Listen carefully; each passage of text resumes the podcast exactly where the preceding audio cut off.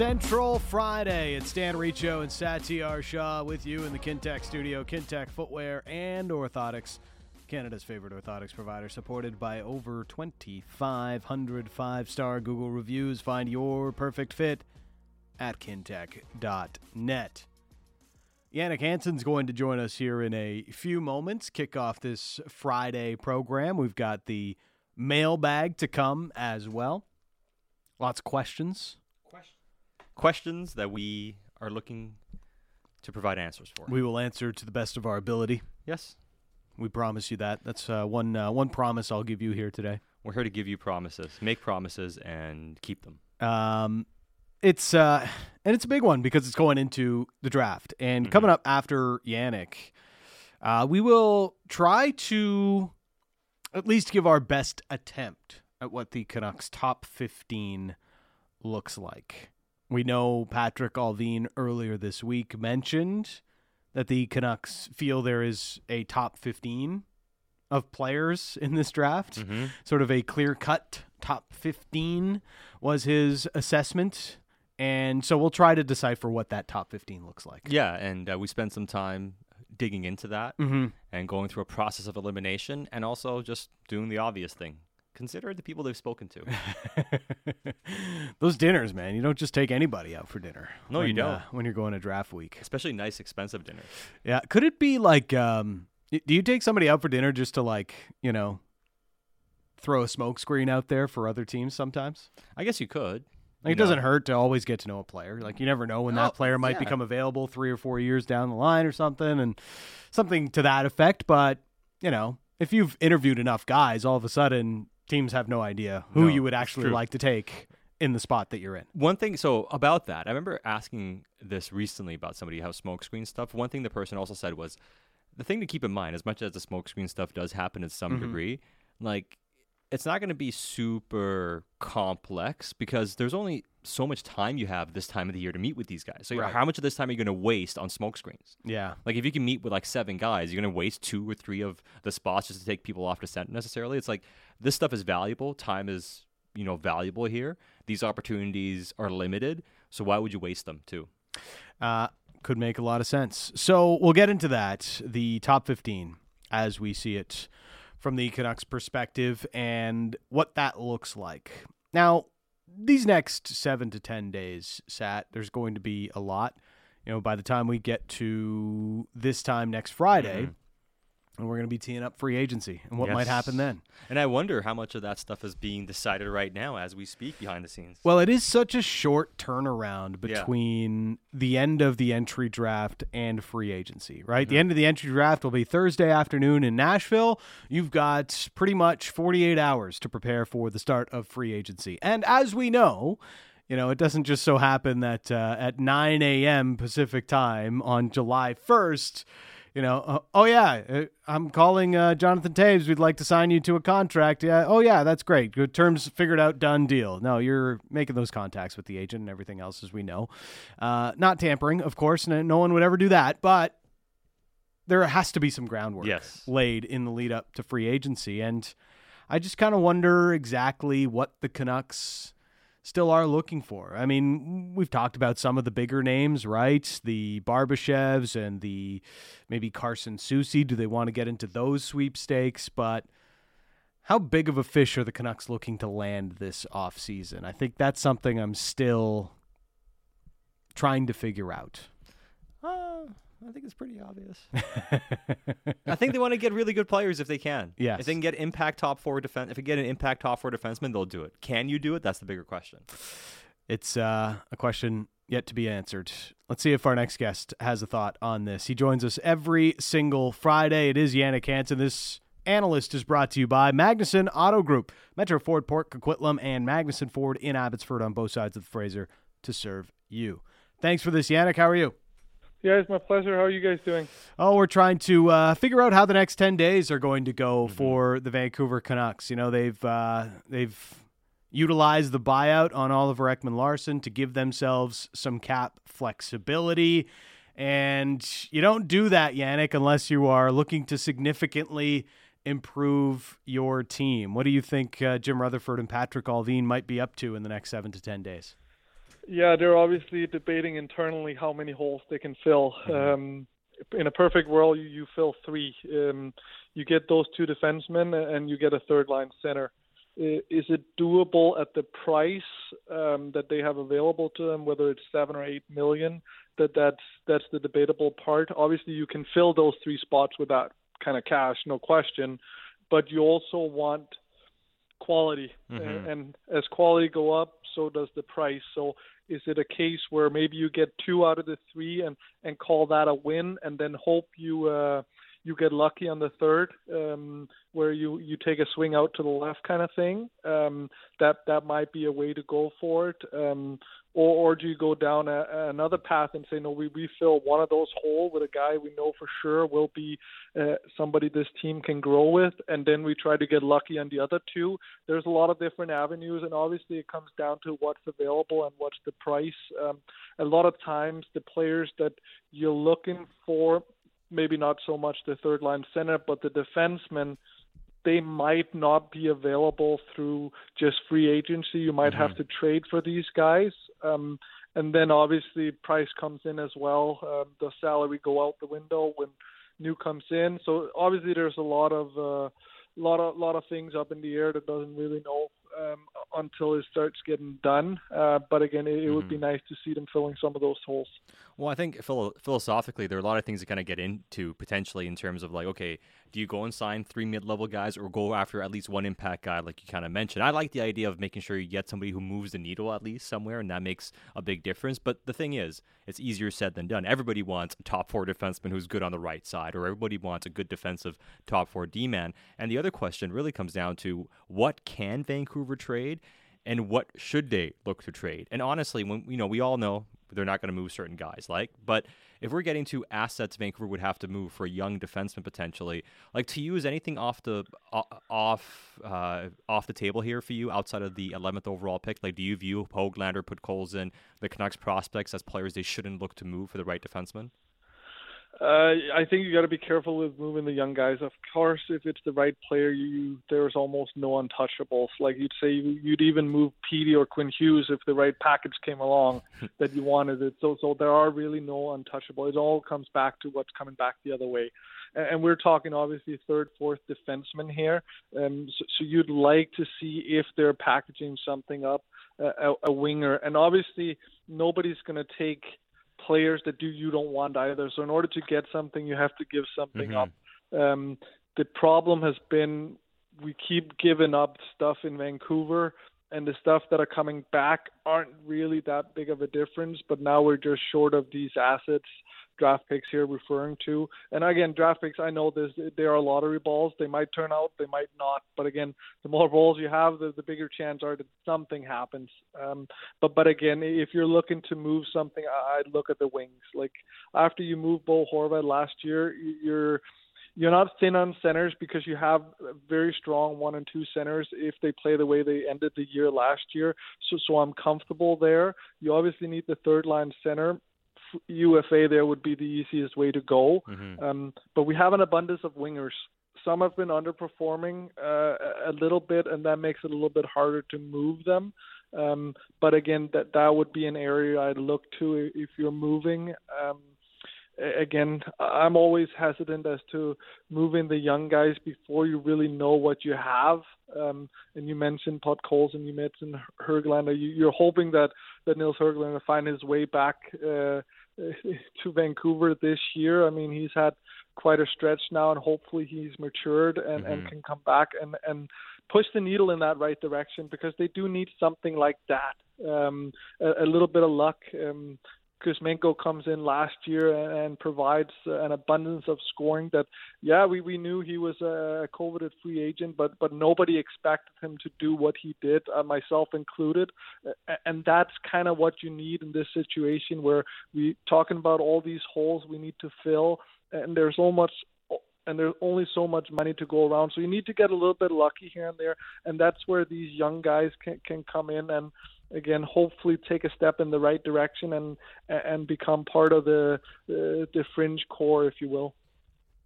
Well, and even a year ago, you know, they talked up just how much they wanted to improve the player development side of the organization, and, and we seem to see a little bit of that. But you don't want to go signing a bunch of free agents that then block the path for some of these young guys to be able to win a spot on the team come September, right? No, but you want to sign them so that they're not uh, penciled in either. Uh, I'd rather sign a couple of guys that are uh, what do you say, minimum um, one ways, and then if if they don't make the the team, shoot them down to to Abbotsford, and yeah, you're paying a little bit more for them there, but obviously they're good enough players. But then again, if the young guy can go out and outperform said player, now we're creating this internal competition that that you're pushing for spots and you know that okay I, I, I made the team, but there is somebody right behind me waiting in the wings. A couple of bad games, and I might be getting sent down. Where last couple of years we've been sitting at this time of year, and we could almost pencil in the entire lineup. Um, and, and that's not a good thing because you need that internal competition. So guys aren't feeling safe. They're they're pushing themselves now in the summer. They're pushing themselves into training camp, and you're playing every game like it's your last. I know it's easier said than done, but but again, when when you're when you're fighting for your next paycheck, you, play a little bit differently. Jannik Hansen, our guest. Um, now, one thing we heard from Patrik Allvin earlier this week is uh, you know finding better fits for this roster and you know, I think maybe that's something to, to look ahead to and what they might do in free agency. You know, we've heard a name like Carson Soucy a bunch. A guy can has got some size, plays more of a stay at home type of game, can penalty kill a little bit. Uh, I know that this team still needs some more high end talent. Uh, we can't really avoid that fact about the roster, but they also need, and this goes into the OEL buyout. They just need players that that fit better. And if you feel confident about Quinn Hughes and, and Filip Hronek as staples on your top two pairs, potentially on separate pairs? Is it more about finding the right fit to go with those guys than it is about finding the most talented player available? Absolutely, and and that's where it comes back to money. Um, you look at Vegas because it's easy; they just won. Um, but you have Pietrangelo, you have Theodore, and then you surround them with uh, McNabb and Hague and Martinez and Whitecloud, and these guys aren't screaming uh, top pairing defense in any way. No, they they perform a job really well.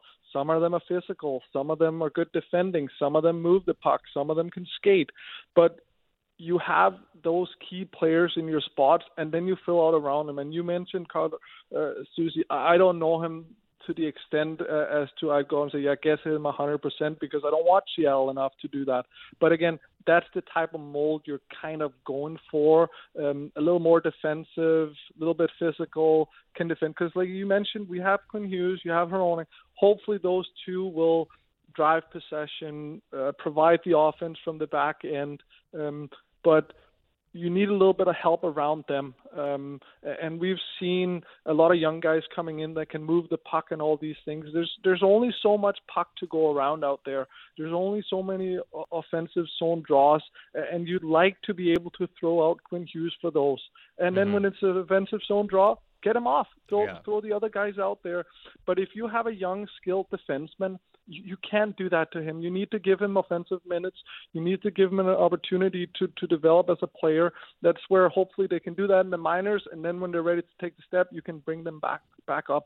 So I'd like to find those defensive players that can help out Quinn Hughes, Petey, uh, Hronek, so so you don't have to play all of those important minutes at both end of the ice. That you have somebody else mm-hmm. that can alleviate a little bit that, and then get the the prime 18, 19 minutes out of Petey that are, in theory, offensive minutes and not tagging on another four or five defensive zone minutes, whether that's penalty killing or defensive zone draws, etc. The other day on the 32 Thoughts podcast, Elliotte Friedman kind of wondered aloud if Ryan O'Reilly would be a target for Vancouver. And just to think of the idea of a player like Ryan O'Reilly, who obviously is, you know, a bit older now, he's 31, but has been one of the best two way players in the league, good centerman, strong, and all those sort of things. Do you see the the the desire and do you understand the fit of that type of player, or do you think they should be looking at a younger guy given where this team is at? I have no problem with a guy like that because because he'll he'll fill a spot until you can find what you want that mm-hmm. can grow with. And if they happen to be good next year, great. He will fit right in a, a, a shoe handing glove. And if not, he's a player that you can. It comes back to what does he want, how long does he want, mm-hmm. and all of these things. You got to be careful with that. Um, again, the, the free agent isn't that deep this year, so um, he could be a guy that, that could get a little bit more than you'd like to pay. Um, but I have no question or no no issues with bringing in an older guy to fill this third line center role, as long as it's on a manageable contract. Um, and here I'm, I'm, I'm talking length um, that you then you're not uh, pigeonholing yourself a little bit because the, the other thing that you know has been discussed quite a bit and I, I think that as much as they're trying to get better and, and, of course one of the things they've also discussed is it's a quiet team. The group is very quiet. They, would like to add some more leadership to the group. They'd like to add some more players that perhaps liven up the dressing room in that sense. How, and if you get it on a player like ryan o'reilly for instance is who is a leader type is a guy that is good in the room and would bring guys along i mean that obviously you know has a lot of weight to it given everything he's accomplished. But do you think it is important for a the Canucks to have somebody in the room perhaps that can liven things up and be a, more of a voice? It, it doesn't hurt. Um, again, it's hard to go out and get that guy from the outside because mm-hmm. again you need a guy who's been in the room for a little while and knows the guys before you you can kind of fill those shoes it, it's not easy coming into a a whole new room, uh, 20 new guys, and just uh, be the life of a party right away. Right. It, it's just not happening. Uh, if you're talking game sense and situation, it's it's another thing because that that doesn't really matter where you are. That's just the person you are, the player you are. But but um, the social aspect of it that that that doesn't come as as easy, and it, it's going to take a little bit longer. Um, that being said, the more of these type of players you have, the easier it is for is for them to, to gel and and create that atmosphere that uh, when it is a, a dark January and you're playing game 50 to 60, it, it's nice to uh, to be laughing a little bit more and joking around instead of uh, head uh, head hung and then oh mm-hmm. it's another day, another dollar kind of thing. So uh, it it doesn't hurt, but again, the, the player got to fit in a lot of different areas as well. When it comes to the draft, Jannik, uh, there's always the question, uh, you know, best player available, or do you draft for positional need? You know, we know how the league has gone. Centers and right shot mm-hmm. defensemen mm-hmm. are just so in demand. They're so hard to find, especially good ones. Um, how would you look at the draft if you were uh, selecting for the Canucks? Is it just BPA, or would you have a preference to get the center or right shot defenseman? You want Juolevi or Matthew Tkachuk? Yeah. um, it, it's it's that simple. You you gotta you gotta draft best player available. Um, obviously, if if there's two players that uh, that are in the same category, you, you you look for organizational needs. But but again, you you you can't take a flyer. You can always trade the better player down the road. Um, for, for what you want. Where if you if you strike out too many times because you're you're drafting organizational needs and, and then you're letting go players that could have turned a franchise around in, in another way. Um, again, the, the draft is so hard, even early in the draft, to to pinpoint that this player is going to be a player or not. Um, that that's where uh, like if there is a sh- I'm, I'm saying a sure thing, but if there is a sure thing, you got you got to take it and run with it, and then hope you get lucky uh, on your other picks instead. Because um, you hate to to pass over, um, and again, it's an easy one to to to peg out, but there's other cases as well um, where you, you're you're drafting for organizational needs in, instead of meeting uh, uh, yeah best player available kind of thing. Yeah, and I mean, it's one of those things. Like I, am with you. Just just take the best player and then figure it out a bit later on. And I think the reality always about the draft is, as much as we talk uh, and we are excited about it, these guys are going to take a while to make an impact in, at the National Hockey League level. But as far as being a former player too, and this time of the year, how close an eye do you keep on the rumor mill when you're looking to see what your team is going to do, especially with the draft being so close? Like, were you pretty engaged on on keeping up on what's happening and, and seeing what type of improvements are happening around the league? Yeah, the first the first round draft here when it plays on Friday, you, you follow that because that is when impact trades are made as well. Mm-hmm. If somebody moves a first round draft pick, you, you know that a player could be going the other way that will make a difference on your team that year. Uh, one's round, uh, yeah, back in the days it, was what uh, three to nine the, the other day or, or whatever it was. Um, the trades that day are a little bit more minor, if you will. It might still end up being a, a player that will step in on the roster right away, but but it is definitely it's something you keep keep a track of. And then again, um, when your team is coming up, you're you're looking at the maybe not so much the player that they're potentially picking because that player, like you said, are two three years away from from entering, um, but more so are, are they doing something with that pick um, when time comes. Jannik Hansen, our guest. Uh, a lot of uh, news out of Calgary yesterday as. Uh, I don't know, it felt like almost half their team yeah. sort of asked for a trade or uh, said they might not want to resign in Calgary at the very least when it comes to their contract expiring next year. And pretty talented players, right? Uh, Elias Lindholm, Noah Hanifin, Tyler Toffoli. Uh, the list even goes beyond that. Um, if you're the Calgary Flames, the the Winnipeg Jets, how do you handle situations like this? Because yeah, it's a, it's a reality that those markets are always going to have to live in, where it's tough to to maintain players at times. Yeah, it is. You're fighting obviously the the, the weather and the climate and stuff like that in, those cities. Um, so sometimes the taxes, if guys are thinking, uh, obviously Florida, Texas, uh, Texas as well, but it's like. Eh, you can't let them slide um, and let them go for free. But uh, at the same time, in, in Calgary, you're you have a really good team. You have a really good team that underperformed last year. Um, so are you going to go out and blow it all up this year? Um, are you going to take a stab at it and then see where you are later on? But but it's a lot of players you mentioned that again you can't have turn into a, a Johnny Gaudreau 2.0 mm-hmm. here. Uh, 12 months from now. So it's it's a tough situation. You hope that they can that they can make the flip and make a lateral trade and then again get a guy who is willing to come and commit kind of thing and then a one for one kind of trade a hockey trade um, if you will. Um, but again it's it's not easy once these players have come out and said no we're we're we're, we're done. We're not resigning here um, i don't know why you go out and communicate it in such a way. Just kind of keep it behind closed door. I know that's probably it's probably not that easy but but it doesn't put you in a good position as a organization when everybody knows that half your roster wants out and and you're going to start picking up the phone and and calling these other teams. Oh well yeah i'll, I'll give you this but you might not get uh 60 cent on a dollar if, if you're lucky right now because these players are going to want to leave anyways. Um, so it's, it's a tough situation, no question. How dispiriting is it for other players on the team when they see that amount of guys be like, we want out?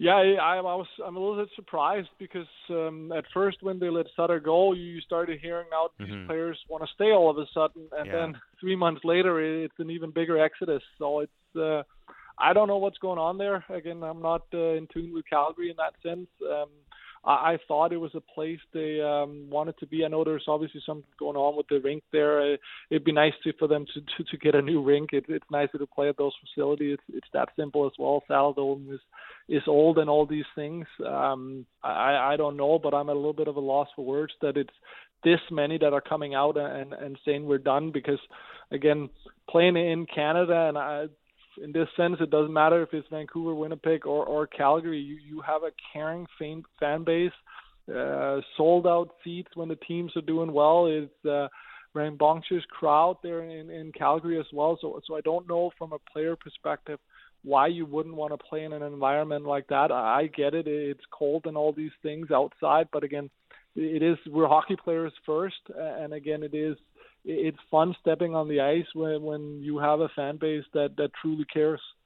Uh, last thing before we let you go, Jannik, uh, the NHL awards and NHL draft all in Nashville over the next uh, few days. Is where would Nashville rank on your list of road cities to visit?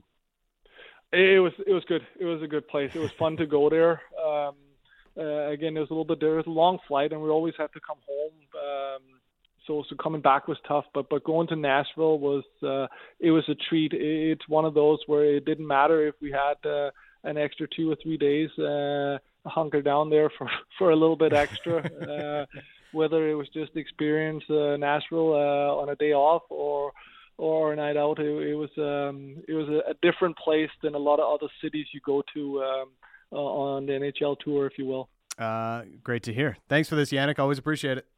Yeah, my pleasure. Uh, there is Jannik Hansen. Uh, joins us every Friday here on Canuck Central. Yeah, it's it's uh, it's one of those things where like players have favorite cities. Yep. And Nashville gets talked about a lot, and it's kind of funny because we live in one of the cities where other teams and players talk a lot about and how much they like coming to Vancouver. Yep. And it's one of those things, and as much as there are always discussions about how, oh, I mean, who wants to come play here anyways? I mean, there are a lot of players who like and really enjoy Yeah. coming to Vancouver. I mean, most away teams, most of them hold a lot of parties when they come here and stuff. So Still do their ric- rookie Yeah. parties here. yeah, so they do a lot of different things here. So it's it's one of those things where Vancouver, as much as it may be a tough market to play in, Mm-hmm. players love coming here to play. It is interesting. Like, uh, I, I used to hear this about the Raptors, and you hear it about the Grizzlies Mhm. even at times too. Like, did players want to sign here necessarily and play here? No, but they loved visiting it as a road city. Yeah. Uh, and that was ultimately uh, something very difficult for the Grizz to get over. And, uh, well, Raptors eventually found their way through. But But I mean, the Grizzlies even like they were so handcuffed. They didn't have money to go and sign. For they made their own with. issues. Yeah, You know, they made their own, they made their own bed and they laid in it. yeah. The NBA really. I mean, anyways, you don't need to do it. Anyways, I don't need to. I mean, we have we have a group of NBA fans trying to bring the NBA back today. Is this Grizzly Central? Uh, It might be if they continue. Sat still got his Grizz jersey. I do. Which which one? I got a couple. Do you Yeah. not wear one? Uh, right And now, more? no. I think it's it's probably best I, I put that one away for now. Yeah, Yeah. that's true. Yeah. Good point. Forgot about that. Uh, all right, Stan Riccio, Satyar Shah. You've listen, you're listening to Canuck Central. Talking all Canucks all the time. It's Canucks Talk with Jamie Dodd and Thomas Drance. Subscribe and download the show on Apple, Spotify, or wherever you get your podcasts.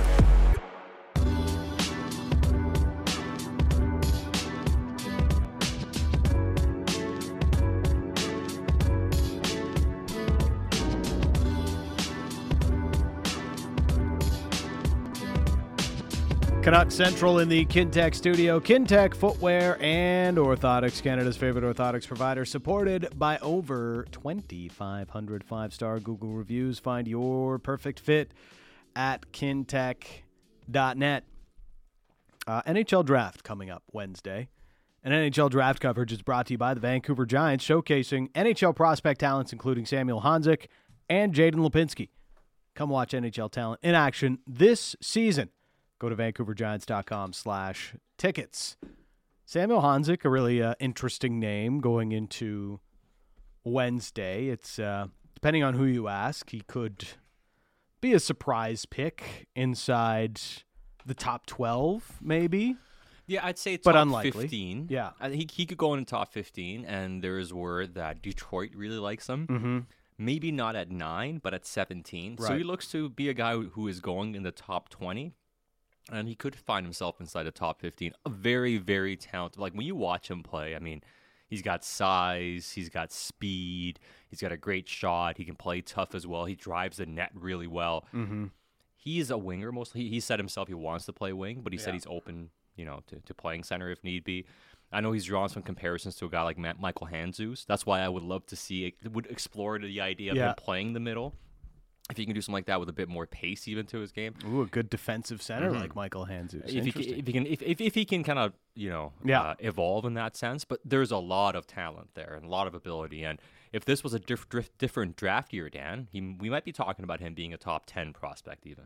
But uh, this year's draft has uh, quite a few super high end prospects. And we are inching ever so close. If you missed yesterday's show, Colby Barlow was a guest on the program. You can check that out. Available on your favorite podcatcher, Canuck Central. Subscribe, leave a review. That way you never miss an edition of the show. And Barlow is somebody that has interviewed with the Canucks and is a really interesting player for this team and for this draft. Now, we know, you know, we've talked a lot about the top eight. Seth, Yes. And we have a pretty good sense of what the top eight is going to look like. I don't know if we'll see too many surprises in the top eight.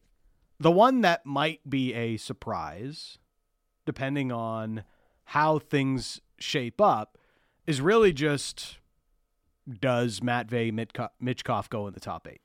Yeah, and I think there's a really good chance he does. He's still too talented to Yeah. pass up. And, and one of the things we keep talking about and keep mentioning is it's going to take some time for a lot of these guys to make a big impact in the Yes. NHL. Now, a few will step in and play and give you a little bit of something. So if you're worried about a few years from now, and also one of the things that has come up when asking about Mitch Michkov too is people are terrified of a Kaprizov situation. Yeah. It's like we, we could have had that guy and we, we decided not to because we were scared. You know, I think there is a lot a lot of that that comes up when talking about Michkov. It's like you also don't want to be the guy that passed on a player that's apparently that talent that is as talented as he is. So with Dvorsky, Leonard, and Reinbacher kind of being the next four that have separated themselves from the pack to join Bedard, Fantilli, Carlsson, and Smith, that's created a top eight. And I think if we, you know, g- given my conversations, I have no reason to believe that Vancouver isn't high on the top four prospects in this year's draft. Yes. And then even Reinbacher, Dvorsky, and Michkov. Mm-hmm. My understanding is Vancouver likes those players. Right. Just, I mean, you're unlikely to get them because of where they're at. Ryan Leonard, uh, even though I haven't received word that they love him or he's a guy they really, really like, it's hard to imagine him not being a top 15 prospect for Vancouver, if they, especially if they like a guy like Colby Barlow, for instance. Yes. So, like, even if he may not be in Vancouver's top eight, I have a hard time putting him outside of Vancouver's top 15. So the top 15, why are we talking about the top 15? And it comes down to Patrik Allvin mentioning that they have a top 15 earlier this week. Now we can debate how much uh, of what Patrik Allvin says we should take at face value, but that's what he said. They have a top 15 mm-hmm. that they clearly like. So those are the top eight in no particular order. We all know those are eight of the names that are likely to be there for the Canucks in their top 15 on their draft board. Beyond that is where it starts to get interesting because after eight comes nine, 10, and there's the Canucks at 11 in the draft. What's next on on the Vancouver Canucks draft board? Do you think, Sat? So, um, and we'll cite, since we're citing what Allvin said, we'll also cite him putting a lot of importance on the draft interviews, Yes. pre draft interviews, and how important and critical they are in determining the final list because then their final list isn't done yet. They have not finalized their top draft list heading into the draft yet. It's going to be based on finalizing some interviews here, including a guy like Simashev, who they are going to, or at least trying to meet with, which I would imagine is going to happen. So then you start looking at okay, they met with Barlow, they Yep. met with Matthew Wood, Yep. they met with Willander, Yep. they met with Zach Benson, Mm-hmm. and you're gonna met, meet with Simashev. Yeah. It's a pretty big list of uh, names that you've li- uh, And Nate looked at. Danielson. and Nate Danielson as well. So that brings you to 14 names. So who would be next on the list? So here are the options: Axel Sandin Pellikka, Yep. Otto Stenberg as a bit of a Mm-hmm. reach, if you want to look at it that way. Eduard Sale, Gabe Perreault, Brayden Yager. Brayden Yager. Those are the guys, right? And Axel Sandin Pellikka. Yeah. I would imagine Axel Sandin Pellikka is in their top 15. You think I, so? I, I, I could see him being there. Like, I think, Over and Oliver Moore. Yeah, I mean, hey, listen, Axel, Sand- A- Axel Sandin Pellikka, righty defenseman, like, he's super talented. Yeah. Like, he's a great asset as well. Like, so I think Oliver Moore's in that discussion too, for sure. But if I had to guess, maybe right now, and we'll see, we'll find out. I think we're, we're going to find out who else they'll talk to here. But I think Axel Sandin Pellikka could round out their top 15. So Pellikka, we haven't talked about him a ton as far as the Canucks uh, are concerned, mainly because of the stylistic fit on this roster within this organization. He is projected to be a high end offensive defenseman, a guy who can quarterback your number one power play unit.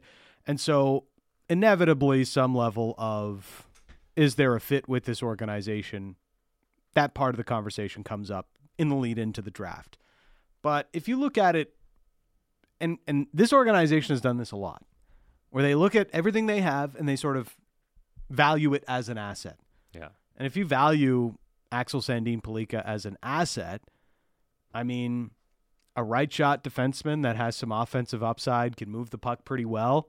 Like those kinds of guys always end up having value around the league. So whether it's playing on your own team or as an asset in the future, if the stylistic fit just really isn't there with your roster, well, that's a player that's going to be an asset, likely to be an asset even in a couple of years down the road. And who knows what happens with your team in a couple of years? What Yeah. if, if it doesn't work out with Hronek, for instance? What if Quinn Hughes one day says, "I want out," or like, "I'm not re-signing. I want to go enjoy my brothers." I mean, who knows what happens in two or three years? Like, you, you don't know what's going to happen. And you, are you going to bypass a player because you say today we have somebody who's like him on our roster? You take best player available. So I don't, I don't think about it too much. So, and I'd look at the talent he has and the ability he has. Yeah, I mean, it's. I wouldn't be shocked if he is in their top 15. Right. You know what I mean? Like I, I'd have a hard time not thinking they view him as a talented player. Now I can see them maybe having him as their fourth defenseman, and maybe they have all four of those guys in the top fifteen. Because there are teams that do that view all four of the defensemen, and that's Willander, Reinbacher, uh, Axel Sandin, Pellikka, and Simashev as being top fifteen, top sixteen prospects. Right. I um the reason I'm not as uh, warm on this idea that Pellikka is number 15 is because Oliver Moore is a name that is still there. Yeah. on this list that we're talking about and who would be that 15th name. I mean, look, my own personal feelings on this um let's say Oliver Moore and uh Pellikka were there and available to draft, my personal feel on it would be to take Oliver Moore. Like you just skaters as good as he is are just they don't come around. No, they don't. No, they don't. Like He's and got like Dylan Larkin level speed. he does. He just doesn't have Larkin's size. Yes. And whether that matters or not, if you're an impact player, it doesn't. I mean, Connor Bedard, we all know is not the biggest player, anyways. Now, Oliver Moore is nowhere near Connor Bedard's overall talent. Yeah. but he's a better skater than Connor Bedard is. You know, Yes. he's he is the best forward skater in the draft, bar none. Mm-hmm. You know, and that's something that is translatable. And and hey, and, and maybe Vancouver has him over Pellikka. Like I'm just looking at it and kind of going by Yep. um, you know, profiles and what they've looked at so far. And I've heard in the past that they like Alex Axel and Pellikka, but it, I mean, they, they like 20 guys, of course. I mean, they, they, they like a lot of guys. It's just trying to figure out What to that them. 15 is. There's separation. Like, Yeah. if we're taking Allvin at his word, there's a top 15, and then they see separation. So where's the separation point? Who makes the list and who doesn't make that list? Yeah. Right. And again, it goes back to how far is Vancouver to go back? And I think, and I keep looking at Nashville Mm-hmm. as being the team that you should probably look to talk trade with. If you are willing to go down because you feel very good about the top 15, Mm-hmm. isn't 14 the best spot? Because then you actually have a couple guys of uh, you know left in your top 15, maybe even more, depending on you know whom goes a bit higher and, and how the draft breaks. I- think it's best when you can pick from a few of your guys in your in your tier. I think it makes it a bit easier for you to get the you know a better player. yeah So 14 to me is a good spot to go down to if you're going down. Nashville has uh, well they're 15. Yeah. Nashville. oh, Um, sorry, 15. Yes. Um, and they've got two first rounders. They got Edmonton's first rounder for this year. They've got two second rounders, so they have their own, and they have the Pittsburgh Penguins pick that they acquired for the wild Mikael Granlund trade that happened in the lead up to the trade deadline. And they also have three thirds San Jose and the Tampa Bay Lightning's third round pick to go along with their own. They have the draft capital to move up if they are one of those teams that's been calling the Canucks about the 11th overall selection. And I think uh, just on the basis of our conversation here and how difficult it is to sort of round out this top 15 from a even just the Canucks perspective, never mind what every other team's list would look like around the league. Like there's enough players that are in this tier that there could be some variance and that's why it's very likely once you get to that middle part of the draft, you know, there's probably a player or two that's, you know, in your top 12 or in your top 10 that ends up dropping to that spot because everybody's list is different. Exactly. And if Vancouver, I think Vancouver has preferences here. Mm-hmm. Like I think if they have their way, they they maybe nab whether it's a Nate Danielson type. And I mean Danielson, he might not even be there at 11 for Vancouver to pick. So some of the books I was actually looking uh, at this earlier today, and um, I believe it was Bet three six five. I was looking at. They had an over under total on uh, on Nate Danielson, and it was nine and a half. Yeah. So they're almost wondering if Nate Danielson will go in the top ten. They're projecting him to be a top 10 pick and there's been a lot of talk about him being a top 10 pick, right? Now- there has been a lot of discussions about him being that. It was uh, plus money that he would go under nine and a half. But so, still, you're putting the line on nine and a half. yeah. and nine under nine and a half is ten. Yep. Usually, you don't you don't move a guy too far. So if you're going down, so if they're, if they're putting the line at nine and a half, they're probably looking at him being in the top ten most likely.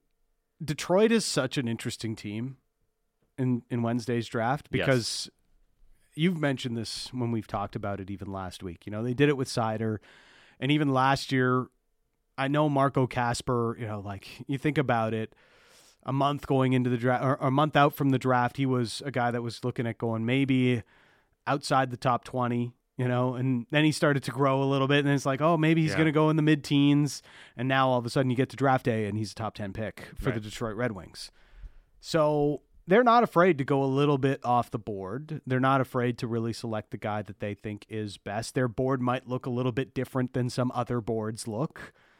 And Nate Danielson hasn't really been a top 10 pick in a lot of the discussions that I've seen, but he's clearly gaining momentum going into Wednesday's draft. Yeah, and like the thing is, discussions and everything, they're just it's just talk. Yes. You know, like when it comes to what the industry feels and how teams feels, it's completely different. You know, and mock drafts are fun and, and they're good to look at and everything. Now, especially those that have some inside lines, then it's kind of like okay, you you take it and you're like, all right, like there's somebody projecting Yep. stuff here.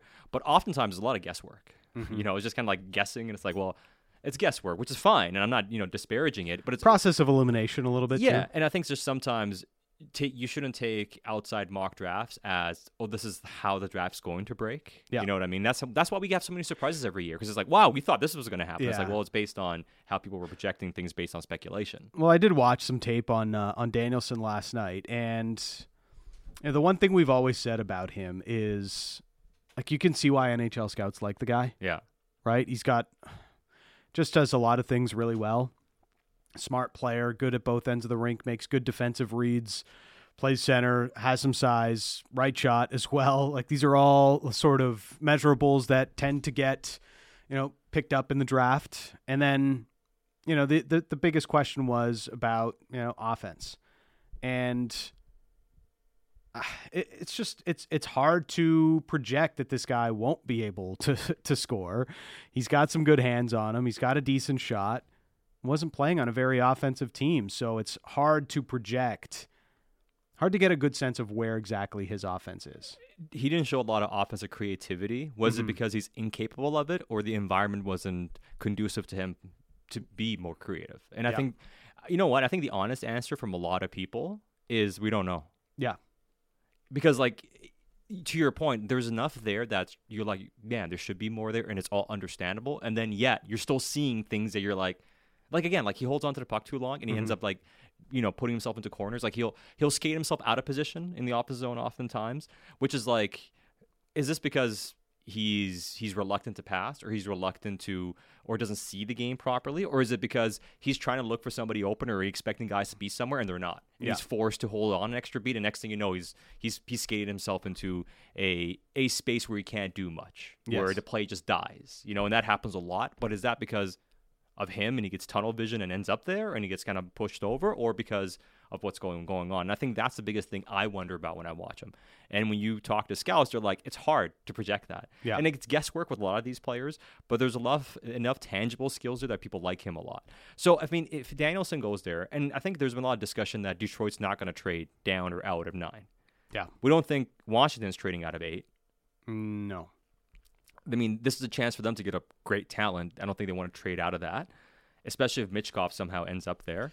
And uh, you know, Michkov's a guy that's starting to do a little bit more interviews. Uh, I don't know if he's interviewed with too many teams just yet, but Right. you know, Danny Briere is on on record saying he's going to talk to him and stuff like that. So So Philly might even take him, and Philly we know views the importance of this year's draft, and they need quality prospects. Why would they trade out of the top ten? I mean, they're looking to get an extra first round pick. Exactly anything. right, and we know Arizona's probably not looking to trade out of the top ten again, looking at more quality.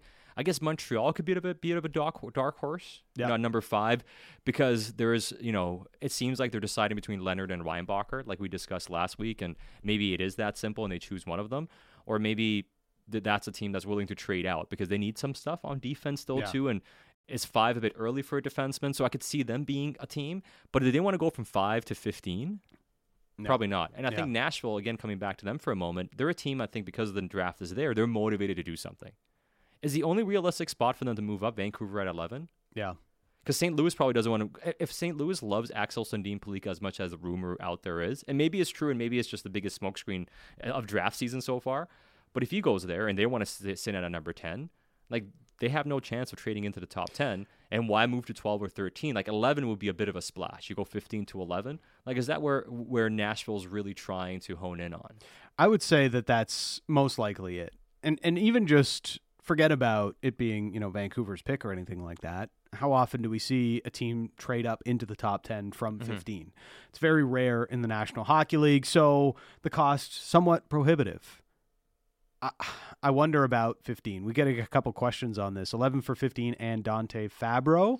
i want to pick if i can if you can give me a second and fabbro So one of their two seconds. Sure, but I'm not doing it for Fabbro. I'm not going down four spots in the draft for Dante Fabbro. And I like Dante Fabbro. I liked him a lot in his draft year, and I think he'd be a nice fit. And actually, as a, st- a uh, sh- short-term guy, and maybe there's more projectables there, and he could play with Quinn Hughes, decent on the PK, good defensively. I think there's a lot there to like about Yeah. Fabbro. But I'm not moving down four spots in the draft for Dante Fabbro. If you give me a give me the Tampa second at least. Um, this text says sites should be set on Simashev, and if he's gone, Danielson. Uh, so thought there on the Canucks selection at eleven. I, you know, Danielson is is a little bit harder to sort of gauge right now, but Simashev, I do think Simashev does fall out.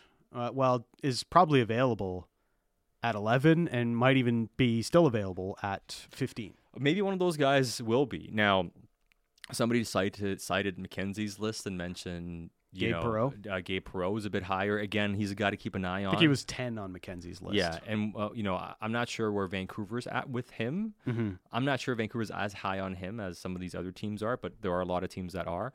And if like even though Vancouver's high on some of these guys like Willander and whatever, and what if he is going to go a bit later in the teens, or he ends up going 15 or something? Yeah. because there's it, it seems to be a couple of spots for him where people are identifying. It's either Detroit at 9 That's kind of seems like Danielson more Willander.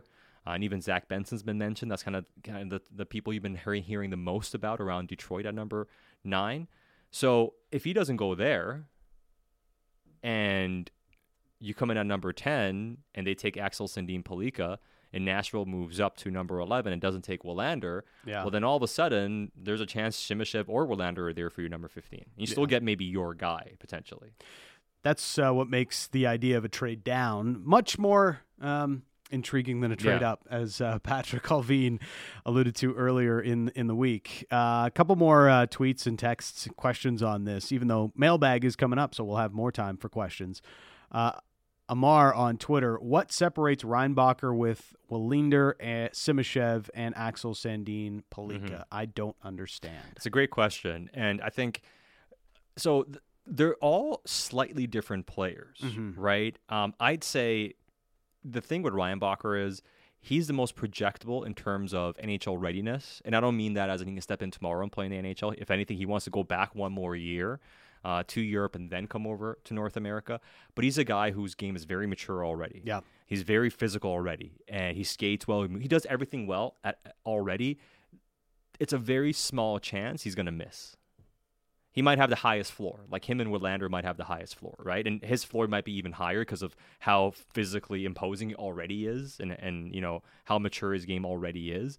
And those are the reasons why he's kind of separated himself. It's because he has the same projectables, maybe slightly slower, lower ceiling, but his floor is significantly higher. Plus, he's just you know a righty defenseman, does a Yeah. lot of things well. So I think that's what pushes him up. Axel Sandin Pellikka is a bit of a wild card super talented offensively, but has defensive deficiencies. So you have more question marks. Yep. And some teams, you know, may be questioning about how high you want to take a player like that. Willander, super talented, right? Great defensively. Offensively, there's questions about ultimately his upside. So do you want to take a top 10 pick on a guy who might just be a good defensive righty who I still think is fantastic? Also, still very difficult to find in the NHL. But again, overall upside, there were some question marks to it. And then Simashev, there's the uh, Russian factor, but his game, you could make the argument is And he's a lefty. Of, he's a lefty, But he, you can make the argument that him and Reinbacher are somewhat similar. Maybe not quite as mature as Reinbacher, but not too far away. But he's Yeah. a lefty, so that pushes him down a little bit. So I'd say that's kind of the process of elimination where you get a little bit of separation between these guys. Simashev didn't score really at all. No. uh, in in the KHL minutes that he had, he was okay. Uh, you know, scored fairly well for a defenseman in his MHL minutes this year, which is a league below uh, the K. And it's, I mean, I, I watch him. There's just so many things that I like about the player, and I do wonder, you know, if he's right-handed and not Russian, you know, how much, but is the exact same player, how much different of a conversation is it? And Yeah, the, the, Russian honestly- factor, like, I think the biggest thing that it plays about it is like you don't get your hands on this player for two years. Not just like they're not coming here for two sure. years, but you have no, you have no sort of input on their Yes. development for the next two seasons. And that is problematic. But the thing I would say as well, though, because he is a lefty, yeah, like so, I mean, let's say he was Canadian, how much higher does he go? Is he like maybe five spots higher on some rankings instead of being like 19 or 17? Is he like 12, 12 or something? I think that's kind of where he's at. Like, I don't view him as like, oh, like he's a, even if he was all those factors, like he's really good. yeah. I don't know if I'd have him like top eight or nine. It's Dan Riccio, Satiar Shah. Mailbag is next. You're listening to Canuck Central.